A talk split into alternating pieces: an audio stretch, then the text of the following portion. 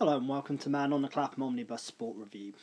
Today I'm going to do a podcast about Frank Lampard and the pundit manager quid pro quo. In recent years, you've had a, a fundamental change in how managers are appointed. You, you, it's so easy to go back to the sort of 50s, 60s, and 70s when you would have you know managers take over clubs in Division Two, you know, going nowhere, and they would build the club up almost by their sort of bare hands. You know, Don Revie, Bill Nicholson.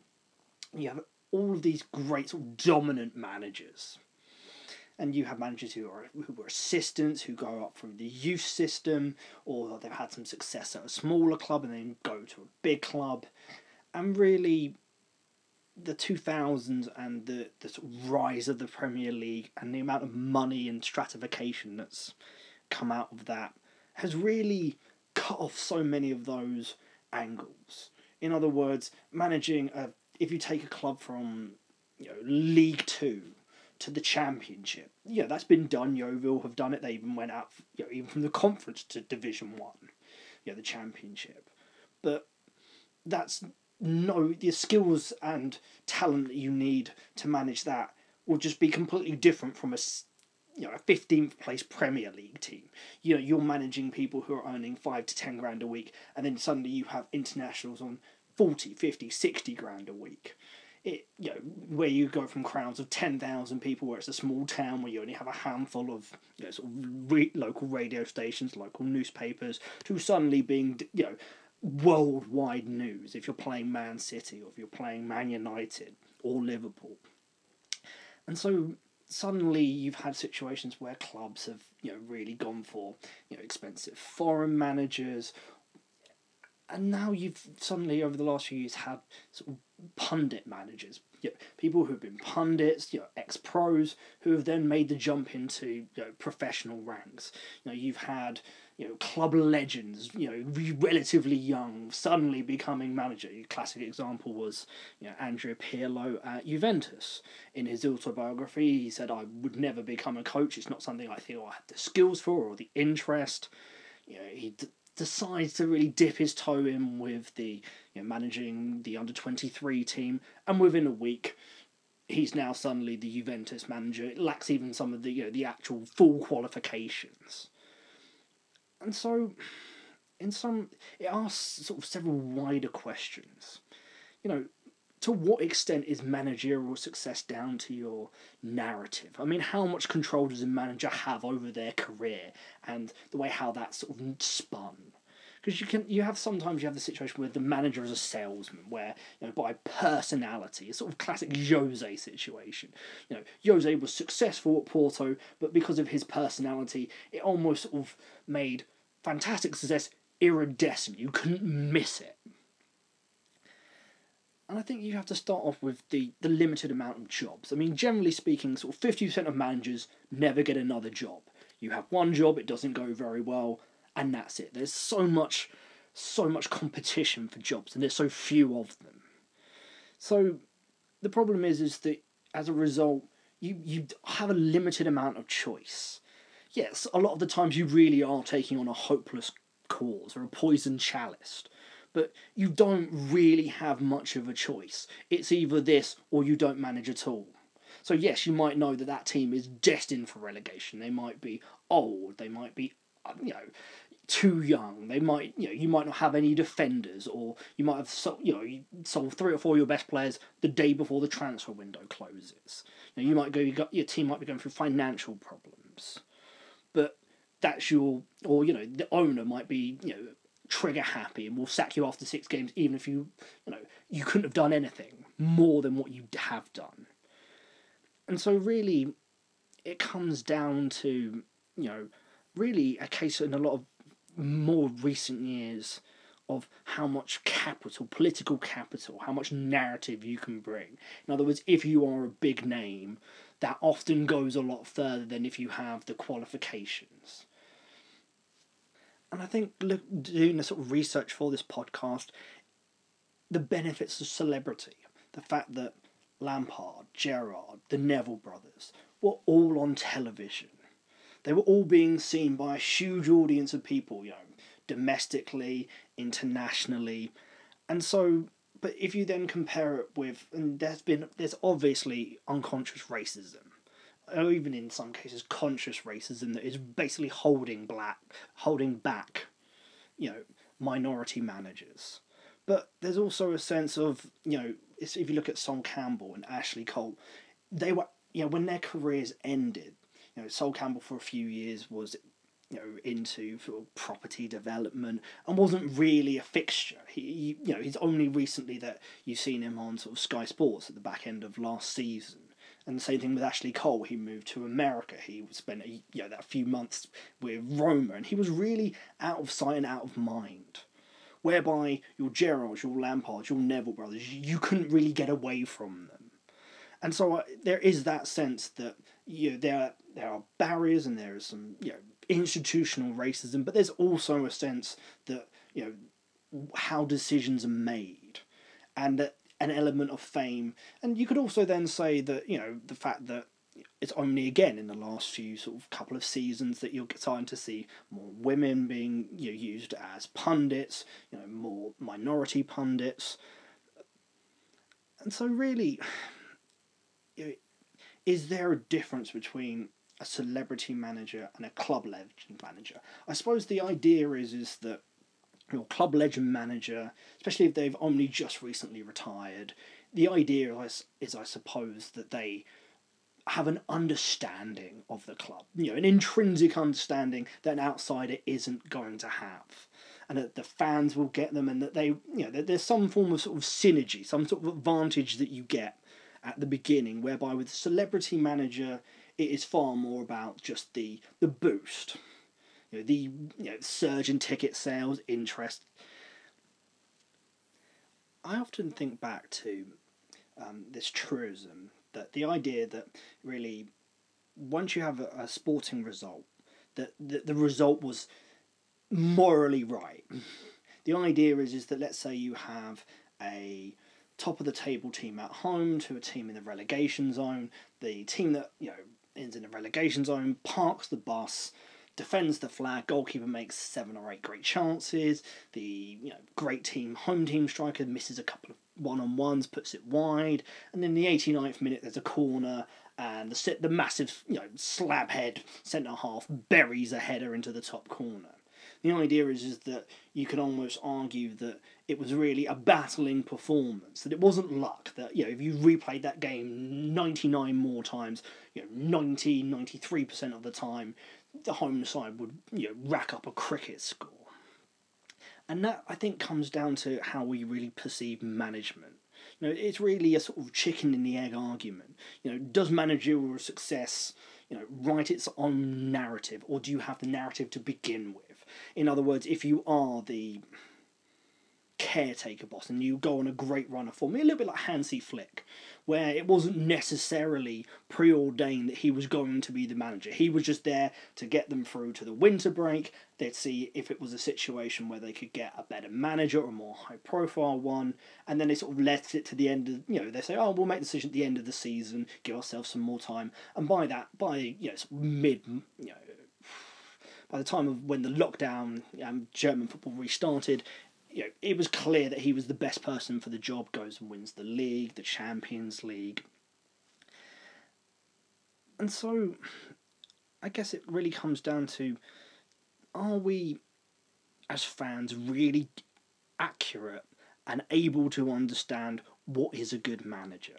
Because it, it it's often seen as this kind of pass fail grade management you know, it's black or white. You know, it's when really it's far more. The reality is far more shades of grey. You know, it should be graded on a curve. In other words, you know, if you start as a manager with an injury crisis, often t- people will then say, "Oh, well, that means you're not training well enough," or that there's some inadequacy, or there's a problem with your medical stuff. And it can never be just that actually you've had horrendously bad bad luck. That it, there was really relatively little that you could have done about it. And that so much of you know management is really down to circumstances and infrastructure. In other words, Chelsea have got rid of lots of managers, but generally speaking, they've had you know a period of sustained success. You know, different types of managers have won. You know, Antonio Conte has won. You know, Jose has won at Chelsea. But then at the same time, you've had Carlo Ancelotti has won. You know, there, there are similarities and there are dissimilarities. Realistically, if you have the most money, the biggest and best squad, you're likely to have success. In the end, you know the, the Premier League table, broadly speaking, comes down to you know the teams that with have the highest budget are near the top, and the teams with the smaller budgets are, are near the bottom. You know that's the one you know sort of you know factor that really across sort of the top level European you know football leagues is pretty much the same. The biggest teams in Spain are Real Madrid, Barcelona, and generally speaking, over the last 10, 15 years, they've been at the top. Same thing with Juventus, same thing with you know, PSG. You know, PSG have had several different managers.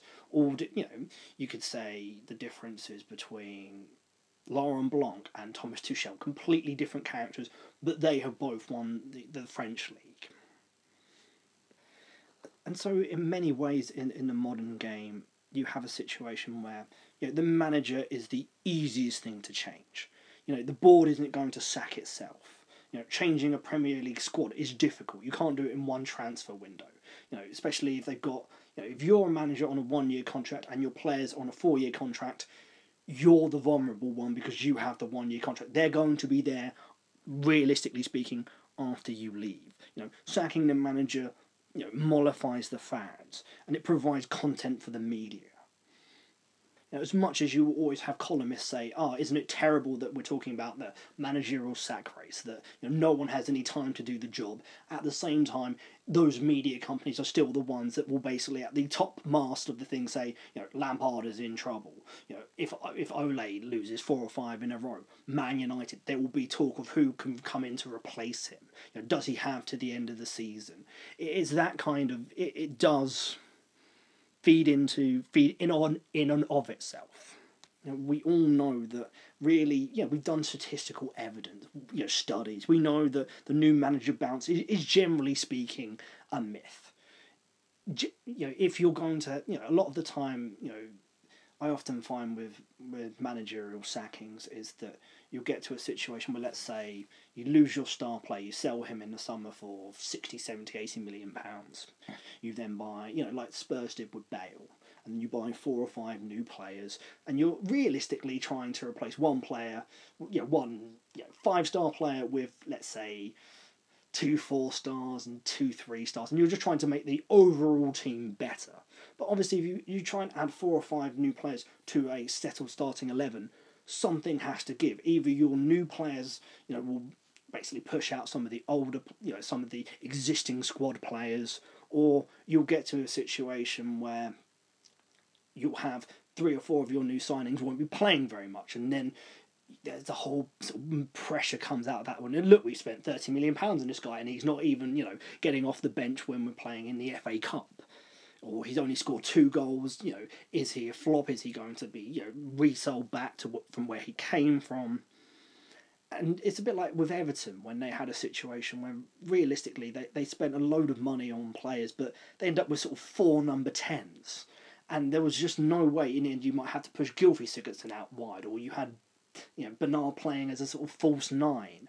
And really, if you you know, there was no way somebody had to fail and you know it unbalanced the squad. So the money that they spent, you know, on their attacking, they didn't really have the money for the striker, or they didn't have money to for squad players, and it really was just a bit of a mess.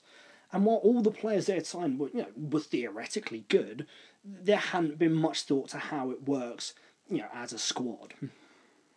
I mean, when you're talking about managers, I suppose one of your classic examples was uh, Sunderland a few years ago and they had a kind of succession of managers. You know, you had Martin O'Neill in for a few years, then you had Di Canio, Gus Poyet, Dick Advocaat, Sam Allardyce, David Moyes, and all of them in, in their own way were able to keep Sunderland in the Premier League. But they were never able to make any kind of long term reforms. So, in other words, they would you'd get the job sort of October, November, January. You'd try and bring in some new players, and then you would just patch it up, try and get some results, try and get a team going, and tr- literally try and get to 40 points by mid May and just survive.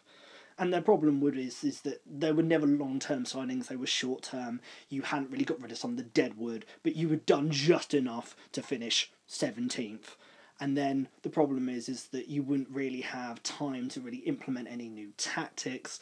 You would some of those loan players would go back and the, the whole cycle would start again. You'd start the season badly.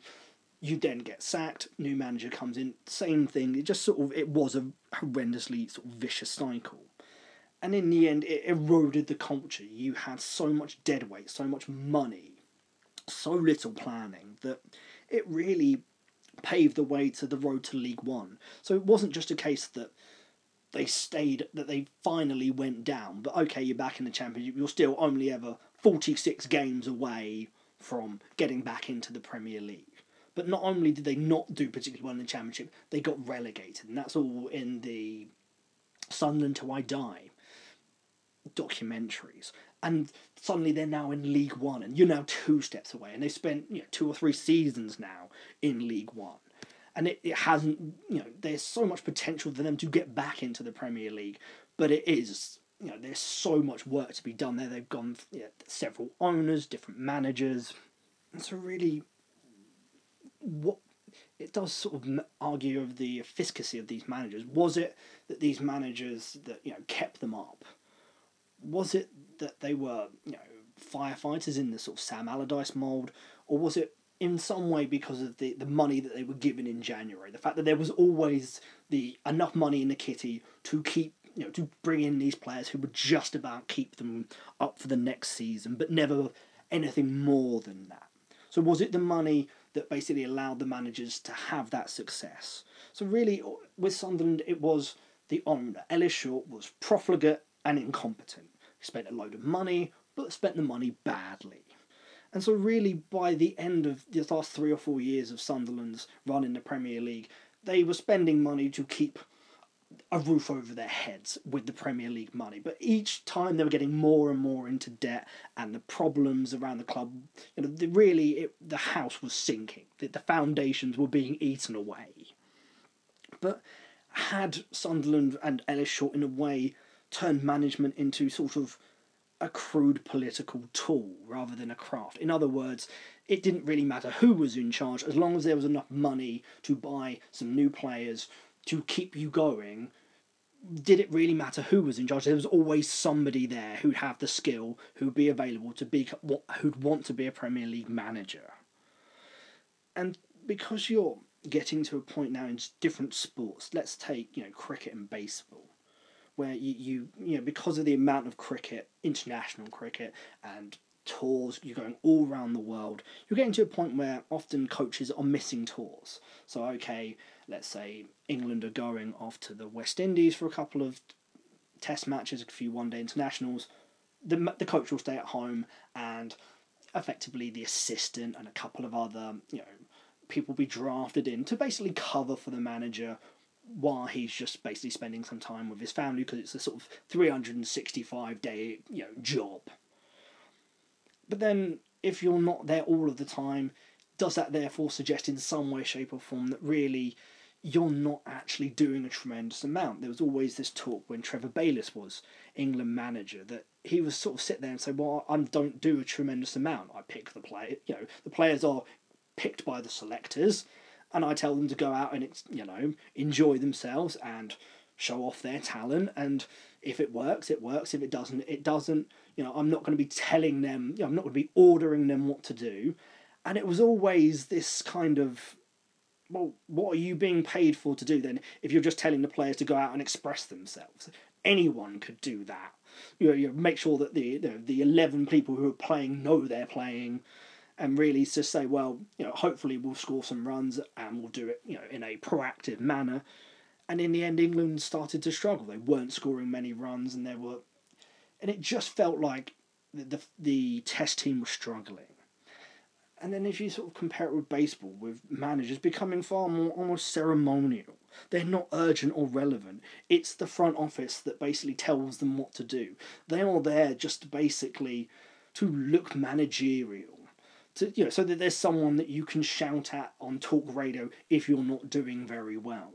Their sort of levers, their ability to actually make decisions is fairly low they're told what strategies to pick. You know, here's all the data. This is what we want you to. This is what players we want you to play, and this is how we want to really structure the team. And you just basically have to almost be a facilitator, a HR guy on site that keeps everything sort of ticking over. And is that really, you know, football's future? Is it going to be a situation where you know your directors of football, your staff that come up with all of the the statistics uh, and all of the data are going to end up having more power over you know tactics, and so in effect, then suddenly the manager just becomes more of a PR person, someone that's going to you know inspire the fans. So it becomes PR over tactics, which really would then explain why having a celebrity manager would be more beneficial to necessarily then actually having someone who is an old school sort of tactical manager, someone who's very sort of circumspect, who isn't, you know, going to look great in an Armani suit, but will have will be the man with a plan. So that does really ask a sort of key question of what is more powerful? You know, a narrative or a managerial philosophy? you know, in some ways, when I use the term pundit managers, it's almost like how Plato used the term philosopher kings. In some ways, the what the rise of the pundit manager comes down from their their power is in their relatability and their projectability. In other words, you know, you see them on television, you know, you have to, you know, and with television, you, you know, there's makeup, you know, you, the, the suits are tailored perfectly. You know, there's a script, there's a runtime. You know, everything is well organized. You, you know, there's a teleprompter.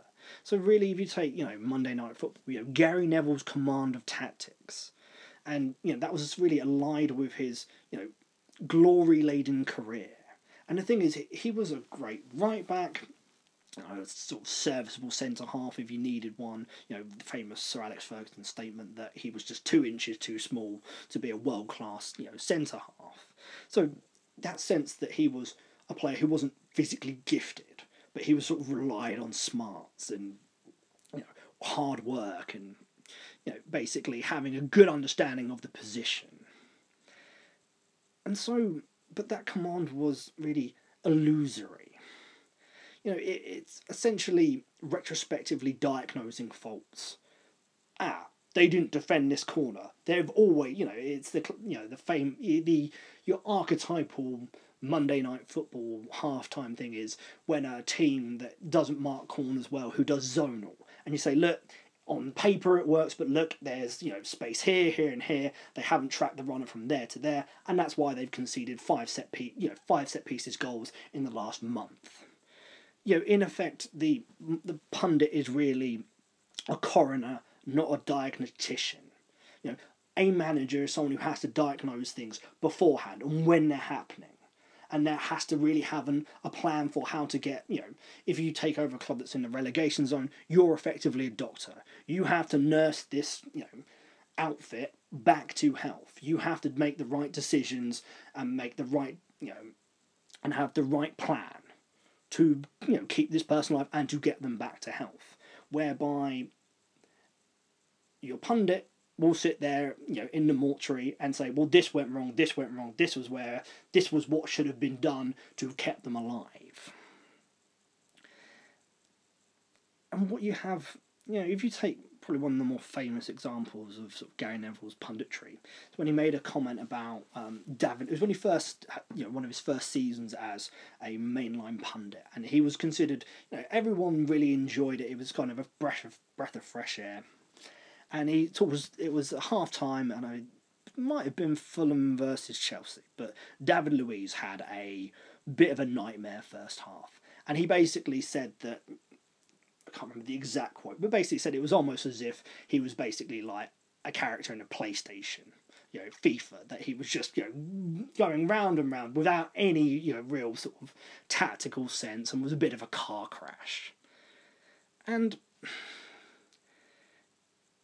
David Luiz was the perfect target. You know, he's got the hair. You know, he was foreign, played for a big side. You know, different from your archetypal British centre half. And at its heart, it was really a populist move. It was an echo of social media that he legitimised. Know, that's the sort of comment that people would make on Twitter or in a WhatsApp group or when they're texting their friends while, who, while watching the game in the bar. You just say, oh my god, he he's an absolute car crash of a defender. And he legitimised it because really it was it was cutting, it was funny, it was pithy, and it was a snap judgment. But really, now that we look back on it, what is the truth of that statement? If you, you take the totality of David Luiz's career, you know, he's gone to, you know, was captain of Brazil at a World Cup. Yes, they got hammered in the semi final, but they reached a World Cup semi final. You know, he's won you know, huge amount. You know, he's won the Europa League, he's won the Premier League, he's won the Champions League. You know, cups, league cups. You know, he's had, broadly speaking, you know, he's had great success out in Paris, had success for Arsenal, Chelsea. He's had a, a, a successful career, and, there's an element of longevity. He's still in the Premier League now. You know, he's still, you know, for a team that is, you know, trying to get into Europe, and it is still in Europe now. So, in reality, was that statement particularly accurate? Not massively. You know, there's an if you compare, let's say, you know, Gary Neville's comments, let's say, with Alan Hansen's of like schoolboy defending on Match of the Day in the late nineties, early two thousands. He was creating a media persona, but it was based on his expertise. Yeah, there was an entertainment element to it, but he was well qualified to do so. He was a great defender for Liverpool. You know, he was a pundit. You know, and in his you know late nineties, early two thousands, he did you know some you know really interesting, thought provoking football documentaries for the BBC. Yeah, he did a few advertisements, but that was built off of his you know effectively good name. You know, there wasn't a sense that he you know, had his own businesses or that he was really trying to become a manager or become anything more than just someone who was a pundit who gave their honest opinion. Whereby I've always felt that Neville was really working at cross purposes. You know, his success as a pundit accelerated his coaching career, and to a lesser extent his business career. Even when he took the Valencia job, you know, he had a business relationship with the owner, Peter Lim. You know, Peter Lim is part owner of Salford, so are you know the class of '92, and they have, I believe, as far as I'm aware, they also have some you know project building projects in Manchester that they both have a stake in. And that's what you end up with with pundit managers. There's always an element of shortcuttery. There's there's a lack of philosophy. That, in other words, there's you know Gary Neville deciding to leave the Monday Night Football gig to go and work in Spain, where he'd never played, where he didn't know the language, didn't really have a fantastic understanding of La Liga. How how and why would you? While at the same time you were also being the assistant manager of England, and you also had all these sort of side businesses. And it's a bit, you know, ridiculous, and it was unlikely to succeed. Whereby if you if he'd done some coaching at United, or if he'd taken you know a job in the Championship or in the Premier League as an assistant, there was just so many other options for him to basically build himself up into management. But it was as if he didn't have the time. It was either going to be now or never. I was going to have success now, and then I'd be a football manager, or I was going to dip my toe in. If that wasn't going to work, I've got my punditry, I've got my businesses, and que sera, sera. It, it was almost a bit like, you know, where it was a, a classic example of a sort of PR high. I remember when D- David Beckham had this kind of weird nebulous position of sort of managing something when you know Fabio Capello and England team went to the World Cup in South Africa. He was there in a suit. He was there. He was kind of I think some kind of liaison between the squad and Capello, and in the end, it just felt like he was there to kind of add a bit of star power to Capello, who had a kind of had this image. He didn't really speak English particularly well, seemed a bit grumpy and seemed a little bit out of touch to some of the players. And also a way to sell suits. He was wearing the England official Burton suit, and it was a bit the same sort of principle. And he didn't seem to do anything England didn't do particularly well. Much in the same way that you know Gary Neville, you know, having no coaching, you know, experience, suddenly became the England assistant manager and it was almost as if they were using his credibility and you know his fame really as a way to offset the perception of Uncle Roy as being dull and a you know and and in fact he was a little he was aged and it was some you know there was a sense that really he wasn't going to be England manager forever and that somehow then Gary would then sort of you learn the ropes and then take over and take England on to the sort of the next step in you know and take England to further glory. Hmm. and I think it's interesting really to to compare Neville's career and the experience managerial career and the experience of Tim Sherwood and again another sort of pundit manager. And where was his success and popularity as a pundit delineated from? And it was, he was sort of a plain speaking truth teller. He would be at times quite blunt and to the point and wouldn't mince his word. He, he always gave off, he had this sort of televi- television persona as being a traditionalist. And I think it very much appealed to fans who felt sort of threatened by the rise in uh, cosmopolitanism in the English game. You had more foreign players, more foreign managers. You, you generally had you know more exotic formations, and generally you know players started wearing pink boots and you know having being far more sort of you know just as much on the front page as they were the back pages. And you know you didn't have centre halves that were great you know headers of the ball. You suddenly had centre halves who were ball players and it was about possession more than chances. You know you didn't have old school wingers and, and those people i felt they almost felt a little bit kind of left out is that the managers now became these very urbane figures. And also in a way a little bit distant they weren't like Ron Atkinson or Gordon Strachan. They were, you know, they was use interpreters, or they were speaking kind of very vague, kind of, you know, sort of very much sort of language that was hard to deconstruct. They talked about philosophies or five year plans, and you know, if they lost you know three 0 they you never really got the same level of sort of fire and brimstone that you would have got from a Dave Bassett.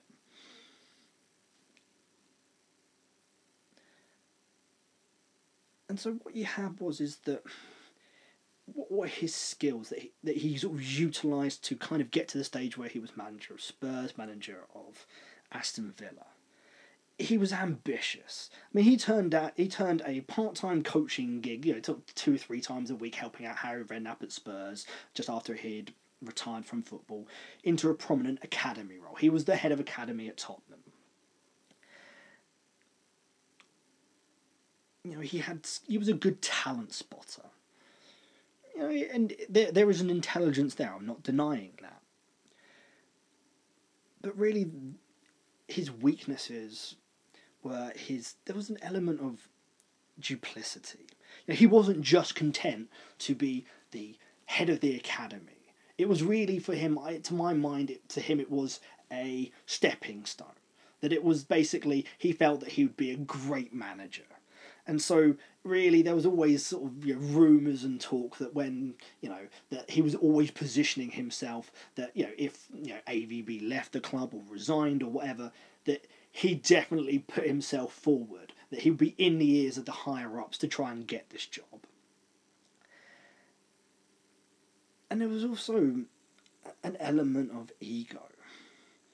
There was always you know, he, he was very much someone who he like for example he overstated his role in Harry Kane's development. He gave this interview where he was saying that you know he was working with you know Harry Kane when he was sort of 10, 12, you know kind of early teens and he was you know coaching him and helping him with his shooting and then actually when people did the maths of when Harry Kane was you know 12 and what Tim Sherwood was doing, Tim Sherwood wasn't working with that age group. So you know it it just lacked a little bit of, you know, it was almost alternative facts. He might have done something, but it generally it was almost as if he was positioning himself as someone who'd almost single handedly, you know, found Harry Kane, you know, helped him when he was a kid, and then when he got to the head of the academy, he was the one that was picking these loan spells out. When he then became manager, he was the one that gave him his debut and got goals, and as a result, you know, every success of Harry Kane is almost reflective of Tim Sherwood's greatness. And when he became manager, you know, he was very much an inveterate self promoter. And he preached these sort of simple truisms. For example, in you know, he got the job, I believe, off top of my head, I think it was late October, early November. And immediately, you know, Daniel Levy said, look, do you want to make some signings in January, strengthen the squad in any way, shape, or form? And he was very much, no. I've got this, we've got more than enough talent here. All you need is just a bit of vitamin Sherwood, and things will immediately get better. Hmm. And yet, and there was a fa- and there was an, a press conference where and this was when Erik Lamela had first signed and he didn't speak English and he'd had injuries and really struggled to get into the first team. And someone asked him a question about Lamela, and Tim Sherwood responded K, which is Spanish for what. Effectively, he was really just saying, I don't rate Lamela, I don't think he's much cop, and I much prefer the youth team players that I was, you know, that he'd been bringing into the first team, which was again another way of sort of very much promoting himself. I was the head of the academy and I'm going to get all of this young talent where everybody else is spending huge amounts of money. I will be the one who will, you know, bring back youth talent. And it was very much playing to uh, an amount. He was really playing to a section of the fan base that gets very frustrated at footballers very easily. You know, about the money, the glamour, and they've they've always got this sort of idealized time sort of back in the day when players didn't earn as much and they almost sort of lived on the you know two streets away and you know would take the bus to the ground with you that kind of and as a result you know, anything like injuries. Oh, look at it! You've got all of this, you know, medical stuff. How can you possibly have a hamstring? Or you just run it off like they did back in the day. He was very good at feeding off of their anger, but in the end, he was just incredibly tactically naive.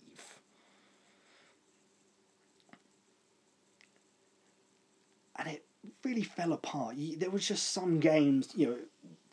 I remember when we played Liverpool, and this was when they were you know, going absolute gangbangers under um, Brendan Rodgers, and we turned up and we played four four two, and just we were never going to compete. I knew from the second we saw them in the tunnel they were going to get hammered the players looked like they knew that they just didn't have an answer to, you know, Suarez, to Daniel Sturridge informed, to you know, Raheem Sterling. They just didn't have, and they got battered.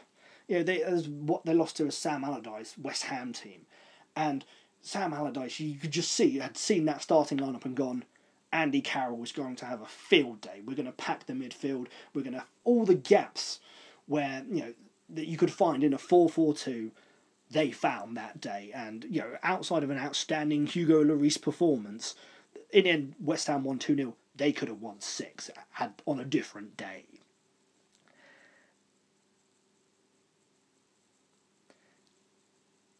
And so.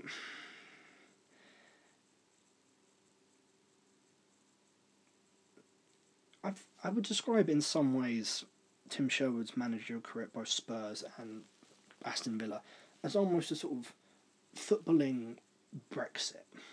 He was really pandering to that sensibility that we should almost, in a way, go back to the old school, where basically managers would come up through the club's youth system. They manage the under 18s, under 21, the reserve team, and then become manager. And you know, you would, you know, you wouldn't buy many foreign players. You'd just use academy, and in some ways, there is some merit to that, but in the end, there wasn't any sort of depth to it. I really just think in the end that all he is really, I think he would have made a really good academy manager had he just stuck with that. But it was never quite enough. So when things went wrong at Aston Villa and he got sacked, he then goes to Swindon. And the thing is, Swindon, it was his best, one of his best friends was owned the club. And so he'd given this kind of really vague kind of director of football, but at the same time manager, but not manager. So really, everyone when he first took up the job, the idea was is that the manager was going to be doing the day to day. He'd be running everything else, and yet within sort of before even half time of that first game, he was in the dugout giving instructions. So it completely undermined the manager.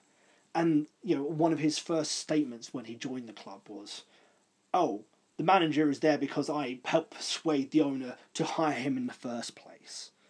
And it was like, wow. I mean, not only is it really kind of an old boy's decision that you've been put into this role, and you know, realistically, how much did you know about League One when you'd been really running a Premier League academy and been managing the Premier League for a couple of years, and then sort of once things started to go wrong, he stopped you know doing media and suddenly the manager was now back really running the show and within a few sort of months you know Swindon got relegated and he left the club. And it was really you know once again sort of the the problem that you know the pundit almost has even when they have an element of experience is that they're they're very much high on sound bites very much low on actual tactical plans and absolute and philosophies. Now, if you compare, you know, Tim Sherwood, you know, when he got the job, it was originally to the end of the season. He very much lobbied. He wanted a, a long term, you know, a an extended contract. He didn't want to be a lame duck, and I can understand that. But it was always you felt like saying, well, just wait to the end of the season. If your performances and results are good enough, you will get another contract. But he was very, you know, until almost really sort of overstating his position until he was given an 18 month contract instead, which was really, you're just as much of a lame duck. And by the end of the season, Spurs fans were frankly sick of him. You know, they were barracking him, and he'd really just become, you know, tactics Tim. And then you compare with Pochettino, who had done his apprenticeship, you know, with Espanyol, had gone to Southampton, and with the same basic set of players, suddenly, you know, the you know not the results were bad under Sherwood. He took a decent team, got them to six, got them to you know latter stages in Europe, latter stages in the cup. But whenever they came up against a quality opposition, they were just found out very quickly. And yet Pochettino, with a similar sort of squad, managed to you know get them to fifth and a cup final, and managed to use youth team players, but had a philosophy and a style of football that was projectable. Things got better year after year after year, and then you culminated in all of this success. And now he's at PSG, and Tim Sherwood is now back being a you know football pundit. Mm. So what do I mean when I talk about the pundit manager quid pro quo? The manager needs the pundit manager needs a shortcut to cover up for his lack of grounding and experience the owner or whoever makes the decision to hire you needs a PR boost, you know, and a narrative change that is instantly obvious to fans and the media. You know, it, it basically speaks that there's some form of change is required. And whether that's, you know, more media attention for the club, whether it's a catalyst for reforms you're trying to make with the club, you know, going a different direction, or is it simply an emotional boost for the fans and the players? So it work both you know, it works both ways. You know, in other words, yeah, it really just works as a as a quid pro quo. And I'm really going to go through some of where I think it's failed and some of those rare occasions when it's to an extent worked. If you look at Phil Neville being made the you know being offered the job of manager of the England women's football team. Well, the problem is is that Phil Neville hadn't applied for the job and had absolutely no experience, you know, limited experience in coaching in the men's game and absolutely no experience in the women's game. And he'd been a pundit. Now he'd been a popular pundit, and you know he'd had a you know long career. He'd had success at United. He'd reinvented himself as a midfielder at Everton, and where he'd had you know some periods of his career, you know when he made that mistake and knocked in, helped England get knocked out of Euro two thousand, he'd really rebounded from that, and you know had you know particularly you know he was well respected footballer. He was a good pundit. He was interesting, bright, articulate, intelligent, and the England, the FA and England women's team were coming off of the Mark Sampson affair, where you know, he'd made you know what was decided racial comment. He'd also had some you know inappropriate contact with some of his players when he'd been a manager early in his career. And so he'd been just basically, it had been a whole affair, it had been a complete nightmare. He'd been pushed out the job, some of the players were against it. It was really a complete mess. And putting Phil Neville in, despite his lack of experience, it provided more courage for the FA and it really covered up the, you know, the Mark Sampson you know, it basically put an end to it, and there was something else that people were talking about when it came down to the England women's team. In the end, he didn't take the team particularly far. He did okay in his World Cup, but it was more, you know, there was a question mark over his arrogance. There was really, he made a lot of sort of first manager job mistakes. You know, some of his public pronouncements were very defensive, and, you know, there wasn't you know, once he had an idea, he was going to stick to it. There was a sense that he was man management was quite good, but the tactics was a bit airy fairy. And so you look at sort of you know I've discussed you know Tim Sherwood. It was cover for the collapse of the AVB project. AVB had got frustrated, hadn't got the players he wanted. Got went into a deep funk. That the team started falling apart after Bell had left, and so really you know, Tim Sherwood, because he'd been at the club for a few years, had play for the club, he was really a facsimile of continuity. The idea of, okay, maybe he'll bring in some increased youth involvement, and here's a gap so that we can pause and reflect on what we want in our next manager. You know, and in a sense, almost in a way, to sort of a desire for a toxic shock to the playing squad. Basically, to try and give, you know, to push them out of some complacency. They've been thrashed by Liverpool, they've been thrashed by Man City, and you know they had been affected by you know AVB downing tools. Did it work? Yes and no. Yes, they finished sixth, but some of their performances, I discussed, weren't great. You know, you had Alan Tim Sherwood at Aston Villa, and that was really to assuage the anger and apathy at the decline of the club. You know, they'd been at you know under the Martin O'Neill years in the mid aughts they had been finishing sixth, fifth. They'd been competing for the Champions League. They'd been in Europe. They had some great players, and things start. You know, O'Neill left, and things started to go a bit south. You know, suddenly they found themselves this great club were finding themselves really battling relegation.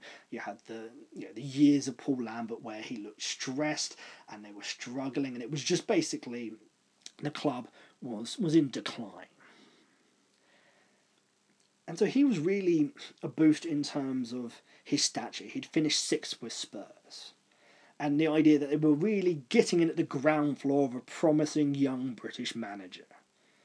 And really, whose skills in terms of youth development, finding players, would sort of cover their straitened economic standing. You know, promote youth players, sign interest, you know, from the academy, sign some interesting young players dotted around the football league, and he would then, you know, push Villa on. And in the end, you know, he had some successes. He took them, you know, beat Brendan Rodgers Liverpool in the FA Cup semi final, kept them up, but there was, you know, again, there was problems with his tactics, you know, falling out with players, and in the end, you know, Aston the decline was already set in, and he was sacked, you know, early in the next season when this form just fell apart. And you, then you had Alan Shearer, and he was again. It's a similar pattern. You know, he was covered for a disastrous hiring of Joe Kinnear. You know, the, the Geordies and the Toon Army were getting angry and let's face it, pissed off with Mike Ashley. And it was a move of gesture politics. He was trying to create, you know, play on the Keegan era style energy. We'll get a Geordie Toon legend to come in and save us from you know, relegation. And you know he was manager for I think eight games, won one game. They got relegated on the last day of the season. And so you really have, you know, Frank Lampard first at Derby and then at Chelsea. You know, at Derby you have Mel Morris who has put a lot of money into getting the club into the Premier League at that time and it was a boost to the club's profile in terms of attracting players and loans, and it was also covering from a stretch run collapse that they'd had under Steve McClaren. They'd sacked him, Gary Rowett, and they'd just missed the playoffs when they'd spent most of the season in the playoffs the year before. They'd got to the playoff final and lost to you know ten man QPR. That was a disastrous result. Know, I've discussed you know Gary Neville, Valencia. They had angry fans, unpopular foreign owner who was trying to make a splash. And really again with, with Frank Lampard when he was you know given the Chelsea job, it was cover for the ownership's administrative errors, which had led them to receiving a transfer ban, and they'd you know as a result they'd sold Eden Hazard, their, their best and most popular player had gone. They had a transfer ban. You had the optics of the Sarri regime. Oh yep. He won the Europa League. Yes, he got them to finish third, but people hated the, the style of football, the ta- you know, nailed on tactical substitution if it was either Kovacevic coming on for Barkley or it was Kovacevic, you know, starting and then Ross Barkley coming on. And it, the slow style of football, and it really, and the fact he wasn't going to change. He was going to do it his way, and if he got sacked, fine. That's no water off his back. And he didn't seem to be particularly happy and really, Lampard was a balm to unite the club. The fans were angry at Sarri, and you know the the funding that Abramovich put in wasn't as massive as it once was. You know, really when he first took over the club, and so you know Lampard was arguably in a good position to you know blood some younger players. You know, and he was really a hail mary, an interregnum. If it works, fantastic. He's a club legend, but it was a free hit for them you know they had problems, and this year was net was not going to be a year they were going to budget for finishing in the top four or to be competing in Europe or domestically. This was a year if they could, you know, get some young players in. If they could even finish in the top six, that would be fine. The fans would be relatively happy. The fact that they managed to finish in the Champions League, that was gravy. So what about the successes? Because at the moment, Frank Lampard is looking dangerously close to the precipice of being sacked. You know, this season hasn't gone particularly well. You know, the last few games they've put in some poor performances. They're you know just in the top ten, and there are question marks whether he knows his best lineup. So where are the successes where you've had a pundit come in? Well, Trevor Brooking at West Ham. And while there's similarities to the other cases, there, there are differences. I mean, he was basically covering for an unpopular owner in Terry Brown at West Ham. You know, Trevor Brooking is a West Ham legend, played you know, 600 plus games for the club, was on the board, was an experienced administrator, you know, sporting administrator, worked for you know Sport England, and what happened was is that they got rid of Harry Redknapp, who'd done a really great job at West Ham, taking them to fifth they were, they were always, you know, there was always, when West Ham had a good team under Harry Redknapp, there'd be candidates for, you know, outer edges of finishing in Europe. But he'd fallen out with the chairman over money and just, you know, as Harry Redknapp tends to do, wound people up and he got the sack. But they'd made a terrible high in Glenn Roeder. The first season they'd done okay, but not quite as good as the season before. And set he, you know, let's face it, that West Ham team that went down with 42 points should have been nowhere, nowhere near the relegation zone. And they'd, you know, he'd had the problem is Glenn Roeder had done a poor job, but they hadn't sacked him, and he then had a brain tumor and collapsed. And so, literally, the last sort of three, four games, they got in Trevor Brooking, you know, comes in, got some decent results, but there still wasn't quite enough. It, it, I think the argument I've always put is that had they hired him a month earlier, two months earlier, West Ham would have survived relegation pretty easily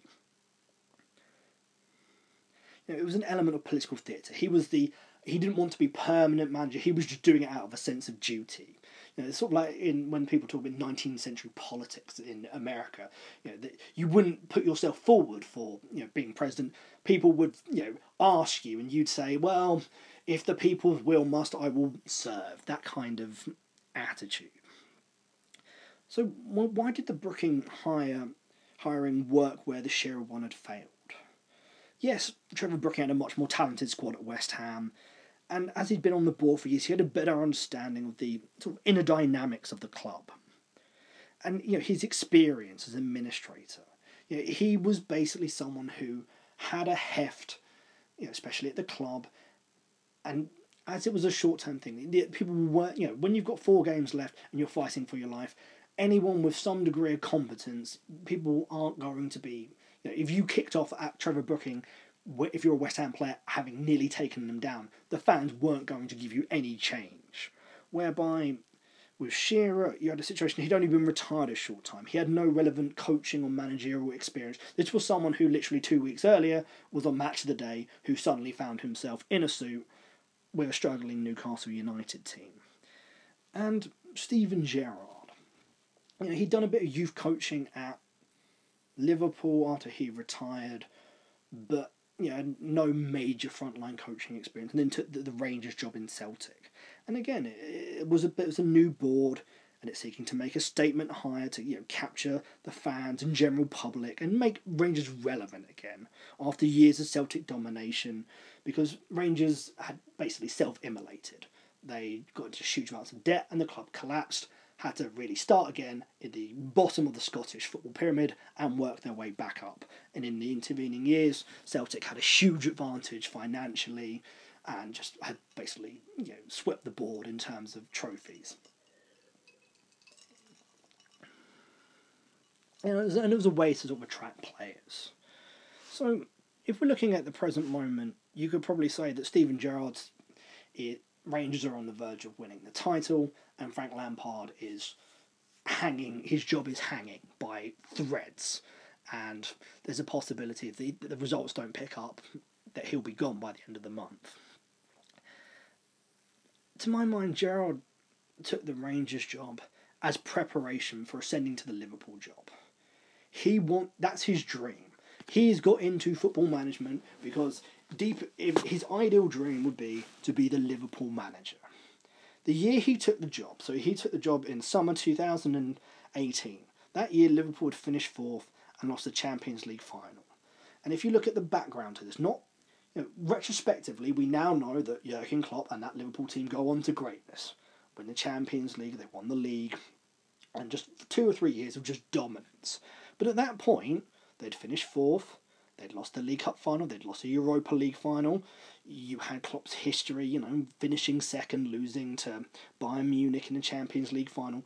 There was an element of nearly men hanging over that club. They hadn't won the league. You know, Man City were dominant. There was always Chelsea. You know, there was there was no guarantee that Liverpool were going to win the league at that exact moment. So really, and for Steven Gerrard, because of as a player he'd never won the league. You know, they come so close. The slip, the infamous slip, you know, with Demba Ba and you know everything that emotion behind it mm. of falling short.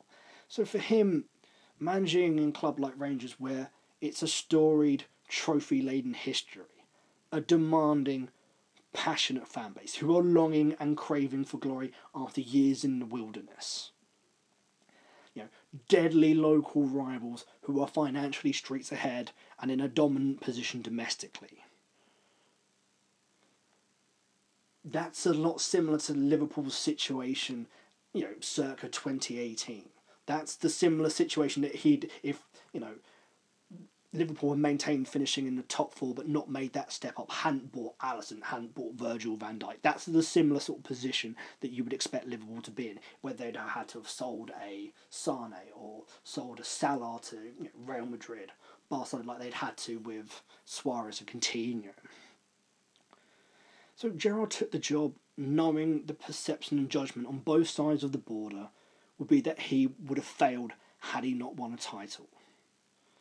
And when you're dealing with Rangers and Celtic, Celtic in the 60s and 70s won nine league titles in a row. So that's pure dominance. And Rangers in the 90s won nine league titles in a row. No one in Scotland has ever managed to reach the magic 10.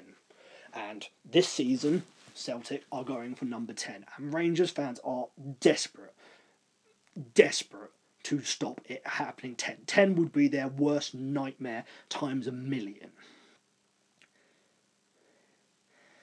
And so many pundits at the time really argued that the job was a hiding to nothing under those circumstances. That even if he was to close the gap on Celtic from, you know, a chasm, which is what it was, to a title race that even if Celtic still won, he would still be classified as a relative failure. Which, if you put it in a wider picture of him using the Rangers job as a springboard to a big six Premier League job, specifically Liverpool, that would be a major black mark on his name. If you can't succeed in the Scottish Premier League, where Rangers are one of the top two top big clubs and everybody else is just not in the same financial strata, how are you supposed to succeed in the big six where you're coming up against United, Liverpool, yeah, so United, Man City, Chelsea, Arsenal, Spurs, even Everton, clubs with big histories and big money. You know, if you can't succeed in you know that stratified ecosystem of you know of the SPL, the Scottish Premier League. And you also have to factor in, you know, Celtic's recent failure in the Champions League group stages, failing to qualify for the Champions League outright, and even in the Europa League this season specifically, where their performance has been awful. And that's you know speaks down to the pedigree of the league and the players. When you're then again making a, always you're always making a direct comparison to the the EPL, but that was really precisely the point of why he took the job. I mean, if you consider that there is a small yet persistent and massively highly vocal section of Spurs fans who argue that Pochettino's reign at Spurs ended in failure, that he is a failure. It blows my mind. Yes, he didn't win the Champions League. No, he didn't win the league title. But if you compare the rabble that we were under Tim Sherwood to the team that was, you know, got 186 points and really for the first time in a generation had a specific, you know, a five year run of, you know, success. Each year on year and year, there would be, you know, some form of improvement. Yep, the last season was a bit ugly, and he did run out of steam, and the players ran out of steam, and it wasn't perfect, but really, he had taken Spurs to sites had not been seen in a generation or even generations just because there was no trophies. And the thing is, when you talk about finals, semi finals, the difference between winning and losing can be you know, vanishingly small. Overall, had you on day one when Mauricio Pochettino had taken Southampton to up, you know, to the top, the edge of the top six, had said on his press conference within five years, I'm going to have taken this team to two different attempts at winning the Premier League, finishing second, and the Champions League final. He'd have been laughed out of that room. No one expected that. I wouldn't have expected. I, would have expected maybe qualifying for the Champions League, but not the situation where you're champ- qualifying for the Champions League year after year after year, and also getting to semi-finals and cup finals. Get 86 points. You know, going a whole season at home unbeaten with only two draws. You know, those kind of you know you know, having the best defense, you know, scoring goal, you know, huge amounts of goals, playing fantastic football, you know, be you know, going to the Juventus stadium and giving a great Juventus side a game. All of those bits and pieces. And yet still there are some people that consider that a failure when all of his predecessors of, of the previous 15, 10 years, for them finishing in the top four or top five was a great result. You know, getting to the, out of the group stage of the Champions League was the absolute height, and then being battered by Real Madrid for when you talk about Harry Redknapp. You know, that's how sort of demanding fans are, specifically in the Premier League. And you know how if there is, you know, this is I think generally an English thing or British thing, is the obsession with that you have to win a trophy, and that is the sign of any managerial success. That there's no, it's black or white. If you don't have a trophy, you haven't won anything. Whereby if you have one League Cup, then that somehow qualifies that if you finish fifth. It's that kind of logic that I, sometimes struggle with. So for Steven Gerrard to become Liverpool manager, he, he needs to have a CV with major trophies, not cups. You're talking league titles where you've gone wire to wire. You've been the best team. You've had, you know, a title race, and you've come on top. You need experience of Europe and ideally relatively success on the continent, which he's had with Rangers. He's got them at the Europa League group stages a couple of times, and their performance in Europe has been very impressive compared to the teams they've been playing and the style of football that they've been able to put together. Hmm. You know, you have to be able to deal with the vast, you know, the harsh glare of the media, and it's a goldfish bowl, you know, and a demanding large scale fan base. And I suppose, perhaps, from in my opinion, the most surprising element has been his ability to build year on year, despite a large amount of new signings and player turnover. And it's a real testament to his learning curve, is really building on the skill set that he had learnt coaching the Liverpool youth team prior to taking the, the Rangers job.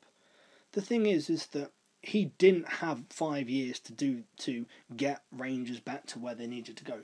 It really was two or three years. If you're not competing, you will be sacked. So he didn't have the ability to sit there and say this team in two three years doesn't. You know, each off season he had to make changes. He had to really build up some form of expectation that each year that at the end of the season they would be competing. That they would be not just competing but be you know winning things. So each year they had to be changeover turnover. There wasn't a situation where you'd have the same squad and you know you build it year on year and then by the fourth year or fifth year you'd be peaking and that's when you'd go for the league title you know he didn't have that sort of time at Rangers and he wouldn't really have that time at a top 6 Premier League club mm.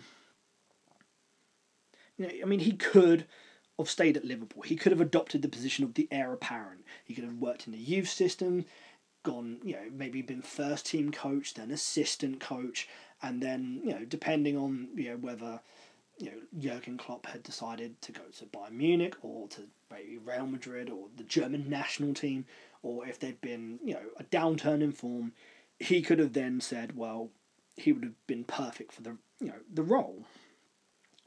But I suppose the idea is a caretaker role and a lack of experience that he would have had would have left him vulnerable to circumstances and events. So, in other words, if he was taking you know, a Liverpool team that was in crisis, where there was an in, you know, I mean, this is the thing. If you have three injuries and one's a defender, one's a midfielder, one's a striker, that's not the end of the world. If you have three strikers out injured at the same time, that's a catastrophe. And there's very little that you can do about it if it's not, you know, in the middle of the January transfer window. And that's the problem. There's a prevailing narrative that he was unprepared for the big job, that he'd just been waiting there, and you know, whereby if he was to now take the job in a few years when Jurgen moves on, he'd be doing that from a relative position of strength. He wouldn't just be okay, you're a club legend, and you know you were just the next you know cab off the rank.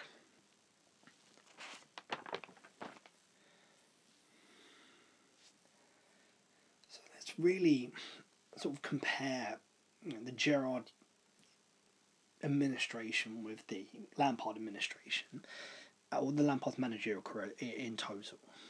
And I suppose at the end of last season, Rangers were still struggling. They'd had a decent year in Europe, but you know they're not going to win the Europa League. Realistically, you're looking at you know maybe last sixteen, last eight, but you're eventually going to hit a great team. You know, for example, last season they played Bayer Leverkusen, and they're just not going to be able to compete with a team that's in the top four in the Bundesliga. You know, realistically. So at the end of last season, you know, Celtic had won the league very comfortably, and you know, Rangers still looked to be a fair way behind Celtic whereby with Chelsea they'd finished third in Lampard's first debut season. They'd reached latter stages in Europe. They'd lost to the eventual Champions League winners Bayern Munich. they'd got to the cup final. Yes, uh, they'd lost to Arsenal, which was disappointing, but overall there was a sense of satisfaction amongst Chelsea fans. They'd you know had more success than they'd probably guessed on the first game of the season when they'd been battered 4 0 by United at Old Trafford.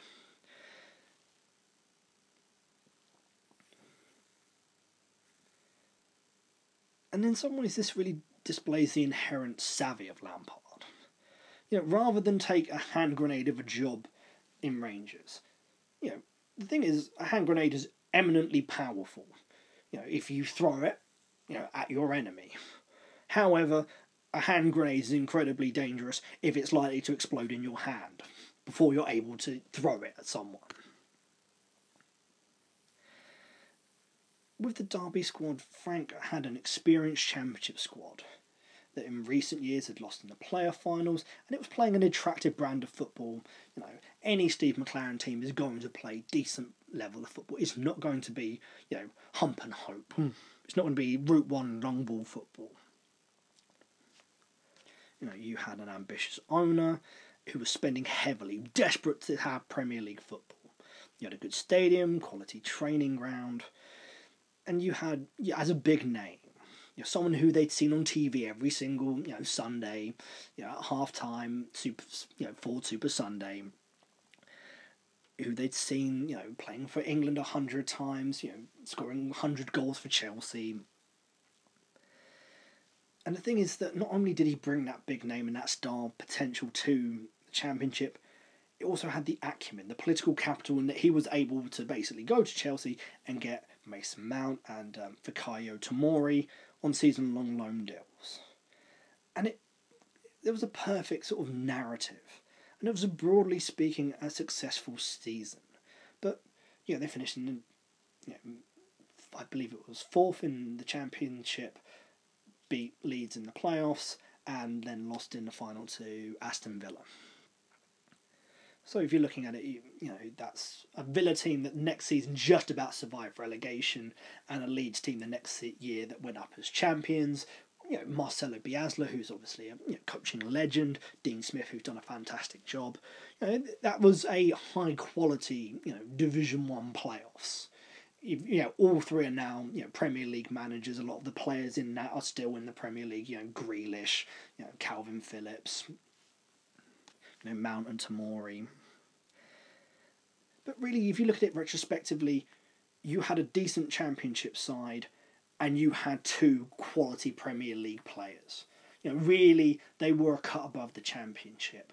And had they been loaned to a Premier League team, they would have more than held their own. Both are full internationals. You know, Tomori has just joined the AC, AC Milan, who are you know leading in Serie A, and it's a twenty five million pound you know buyout if if the move the loan move works out. You know Mason Mount is I would imagine if you were to sell him you'd be looking at 50 60 million pounds. Someone who's really pushing to start in you know England's midfield in the Euros.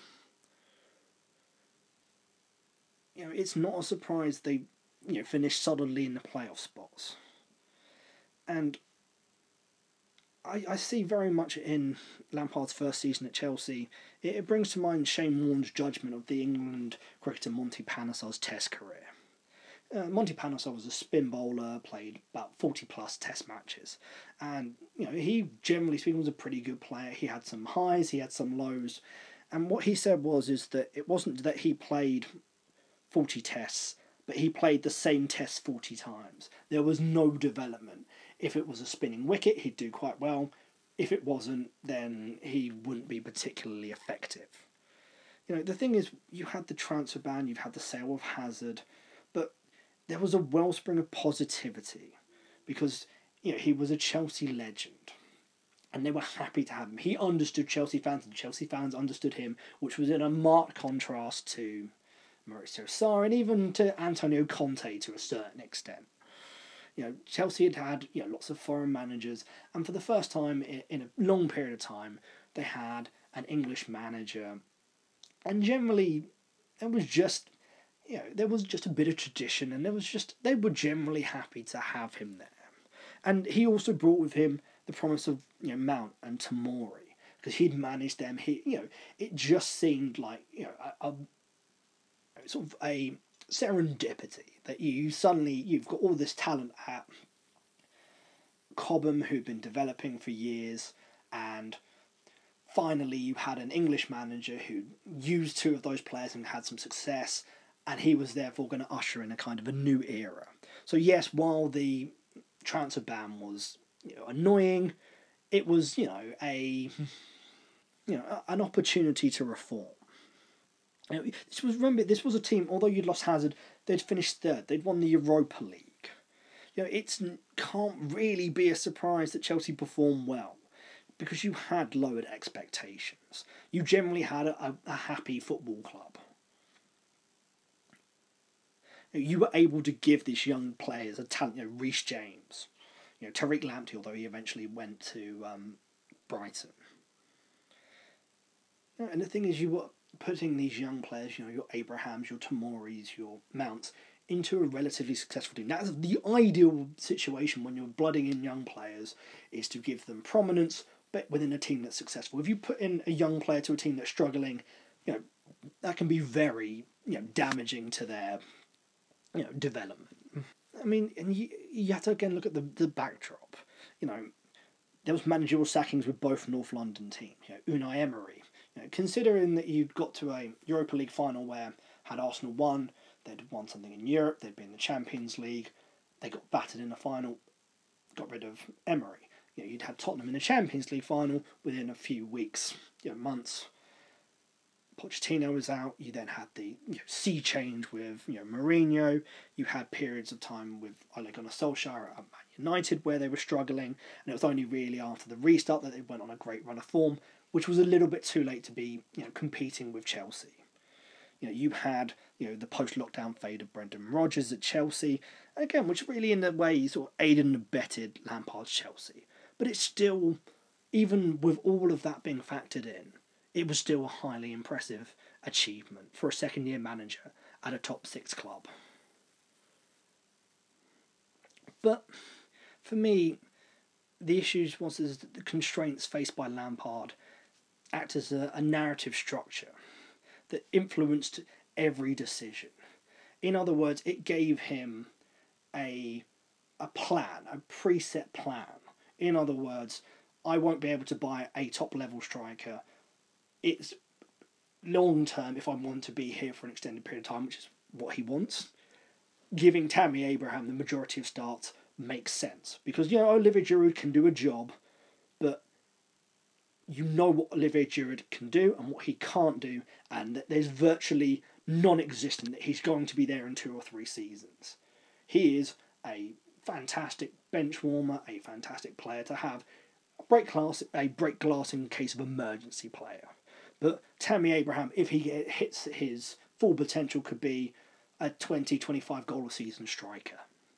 Which, if you're trying to buy one, it's going to cost you 80, 90, 100 million pounds. If you have one for free, all of the options are available to you.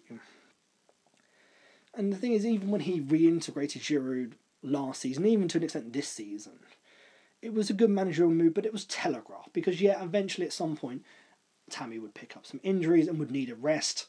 And and Giroud, with experience of having done that at the start of his Chelsea career and at the last stage of Arsenal, is the ideal experienced player who can come in and do a job for a couple of months if he hits, you know, red hot form, which he did, you know, really just before Christmas again.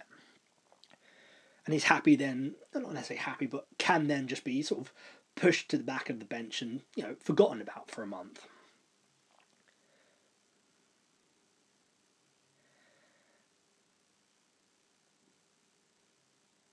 So really, I suppose with the sort of conclusion to this, I'm going to sort of start asking the question of, you know, what ex- to what extent is Lampard responsible for Chelsea's recent struggles?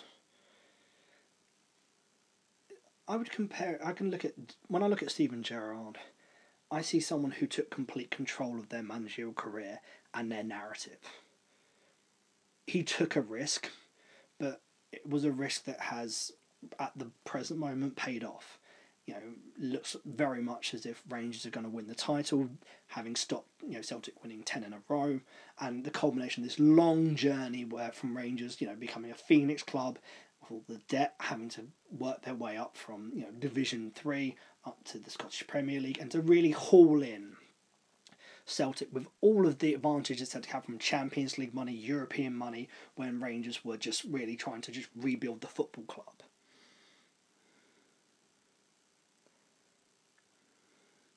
And because it's framed with his desire to become Liverpool manager, whereby when I see Frank Lampard, I can't really see how managing Derby could be seen as a concerted attempt by Lampard to work towards the dugout at Stamford Bridge. That's what I can't see.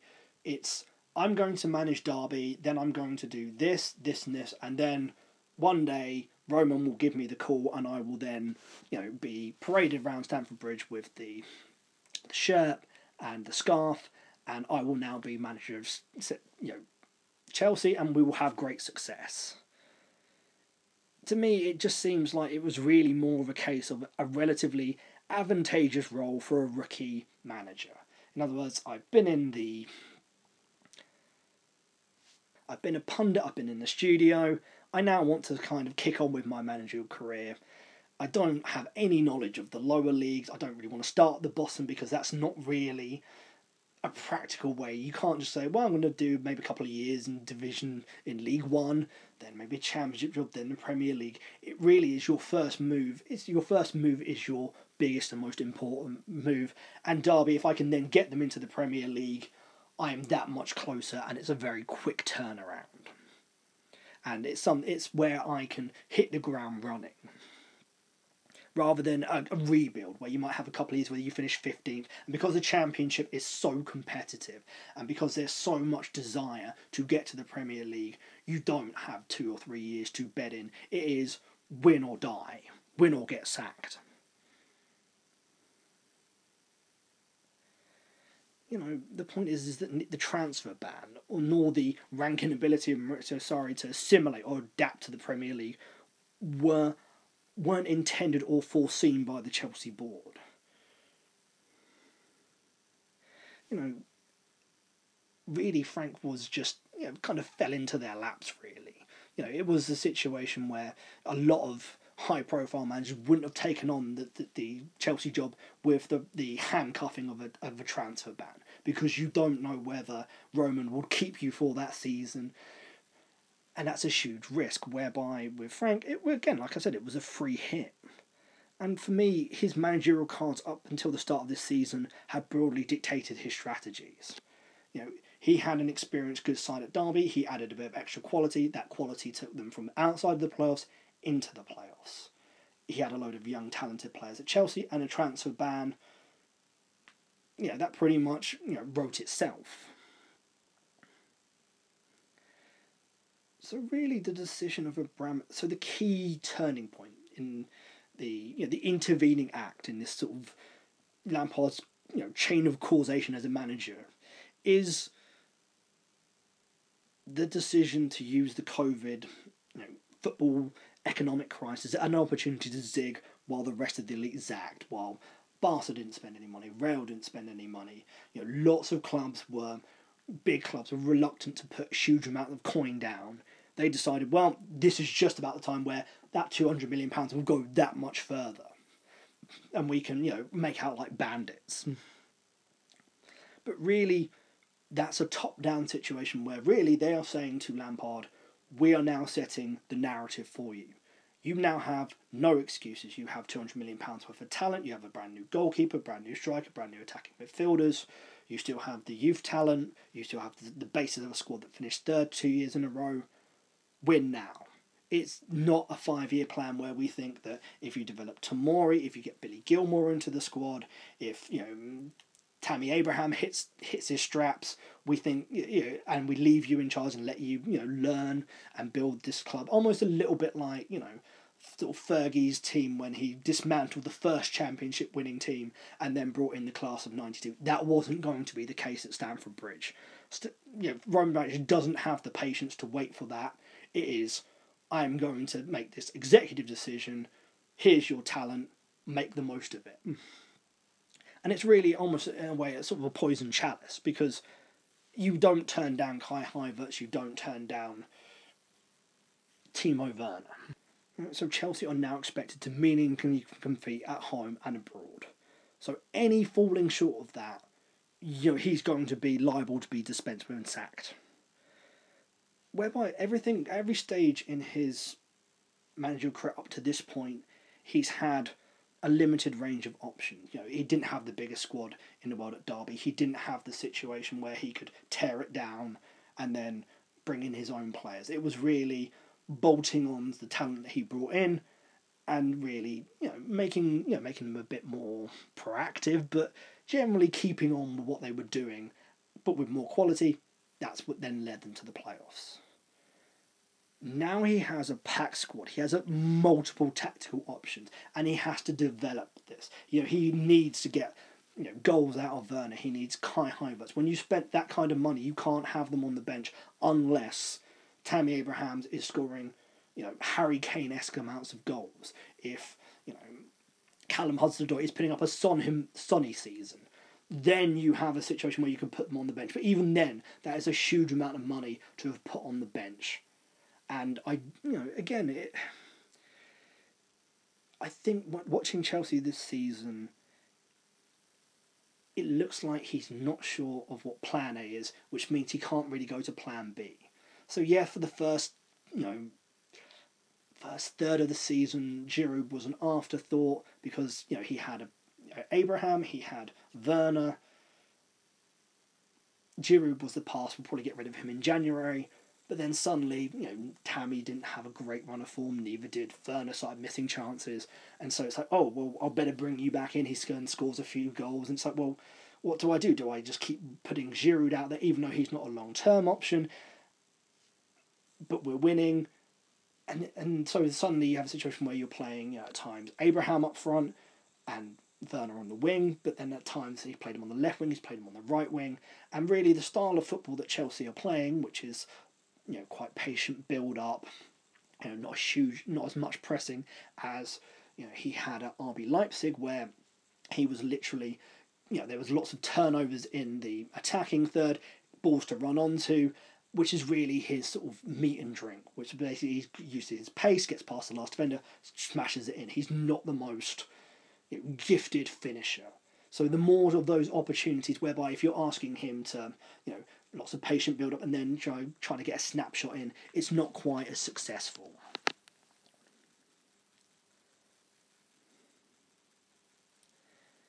So really, to me, it's looking like he's increasingly likely that his first two seasons have not prepared him for the extended run of poor form and results. He doesn't. he never really had a, a period of major failure, either at Derby or his first season at Chelsea. You know, in terms of liability, you don't know how much say so he had on the choices and the amount of money that was spent. You know, really, again, as a manager, can you turn down your owner giving you two hundred million pounds and giving you one of the best attacking midfielders, young attacking midfielders in Europe, one of the, the most highly rated strikers in Europe? You're not in that position in the same way that you know. Mar- you know, Mourinho wasn't in the position really to turn down him signing, you know, Andrei Shevchenko and yet there is you know some mitigation in the sense that you know he had a you know very short pre-season. You know there was you know elements of tiredness but then that's really the same for a lot of clubs.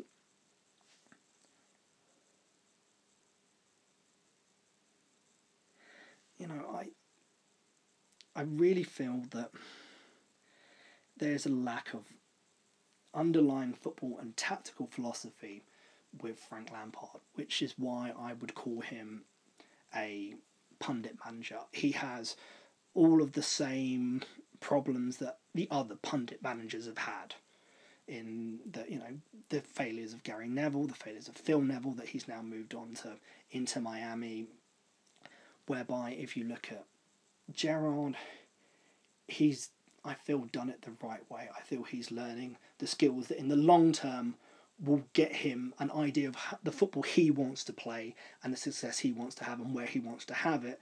Whereby, and it, to be fair, there is an extent that you know what can Frank Lampard do in that situation? You're a Chelsea legend. You get offered the Chelsea job. You never know when you you might never get offered it again. So yeah, I'm not hundred percent blaming Frank Lampard for it, and the problem is is that you know is he an idealist? Or is he a pragmatist? Is he a motivator? Is he an innovator? Does he believe in pressing? Is he a coach that prefers younger stars to experienced pros? You know, does he want to focus more on the league You know, is his are his teams going to be more cup teams? You know, is he going to be you know powerful at home but maybe more cautious away from home? And to me, his managerial career almost appears to be that of a sailboat. Sailboat, and it's you know tacking here and there depending on where the waves go. And for the most part, his first two years, he had fair winds and good waves and was making lots of progress. But now he's finally reached stormy waters. There doesn't seem to be much of a plan, and it's very much a rookie captain at the wheel. Thank you for listening.